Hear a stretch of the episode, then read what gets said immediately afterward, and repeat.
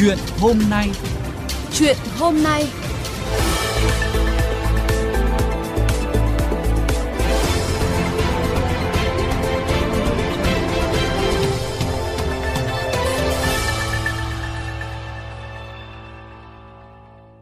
Thưa quý vị và các bạn, cuộc chiến giành lại vỉa hè ở Hà Nội một lần nữa trở thành một đề tài thời sự nổi bật của báo chí. Trong đó, nổi bật là sự lo ngại về việc những quyết tâm của chính quyền tiếp tục vẫn là câu chuyện đánh trống bỏ rùi. Những lo ngại đó là có cơ sở nếu như không thay đổi diễn ngôn về lấn chiếm vỉa hè. Đó là quan điểm của nhà báo Phạm Trung Tuyến.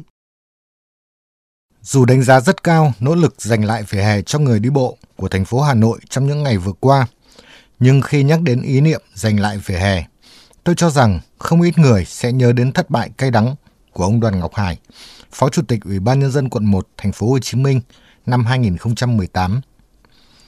Năm đó, trên cương vị Phó Chủ tịch quận, ông Hải tạo nên một trận sóng gió không chỉ trên vỉa hè trung tâm của thành phố lớn nhất nước mà còn trên truyền thông. Và ông cũng không chỉ thất bại trên vỉa hè mà còn thất bại trên cả truyền thông, đến nỗi phải cay đắng cởi áo từ quan và làm một trong những người bị giễu cợt nhiều nhất chỉ vì những nỗ lực giành lại vỉa hè. Tôi không bất ngờ khi ông Hải thất bại trên vỉa hè, bởi ngay từ đầu, ông Phó Chủ tịch quận đã quá cô đơn trên đường phố, như thể đó chỉ là cuộc chiến của riêng ông với những thế lực vỉa hè. Gần như không thấy bất cứ một phát ngôn nào của đội ngũ lãnh đạo thành phố Hồ Chí Minh thời điểm ấy về việc làm của ông Hải, như thể tất cả đều lặng lặng quan sát, chờ xem bao giờ ông nản chí. Nhưng tôi bất ngờ, thực sự bất ngờ vì cách mà truyền thông xã hội diễu nhại những hành động của ông. Có thể cách thức hành động của ông Hải không tinh tế, nhưng rõ ràng ông đang làm đúng chức phận của mình đối với một việc cần phải làm. Và khi cố gắng lý giải điều mà bản thân mình cảm thấy bất ngờ, tôi nhận ra lâu nay những diễn ngôn về vỉa hè không đúng với bản chất của nó. Vỉa hè là không gian công cộng, là một thành phần của hạ tầng đô thị và giao thông. Vì thế, diễn ngôn đúng về việc lấn chiếm vỉa hè là chiếm đoạt tài sản công.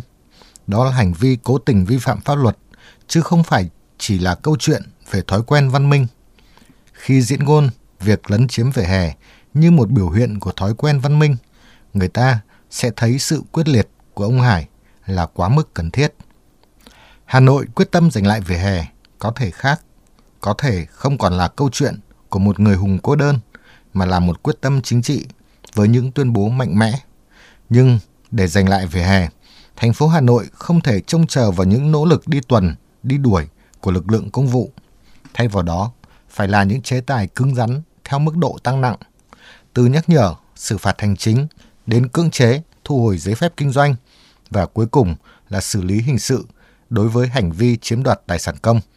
Và để việc áp dụng những chế tài cứng rắn đối với hành vi chiếm dụng vỉa hè thay vì những tuyên bố chung chung như quyết liệt, nghiêm túc, không có vùng cấm, thì cần phải thay đổi diễn ngôn về hành vi này, gọi đúng tên của nó là chiếm đoạt tài sản công, thay cho cách diễn đạt là lấn chiếm vỉa hè như hiện nay.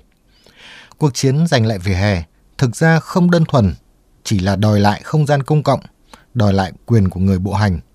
Đó còn là cuộc chiến để đòi lại sự tôn trọng của người dân dành cho luật pháp. Trong một đất nước có pháp luật, không có lý do gì để vỉa hè mãi tiếp tục tồn tại như một không gian của sự vô pháp.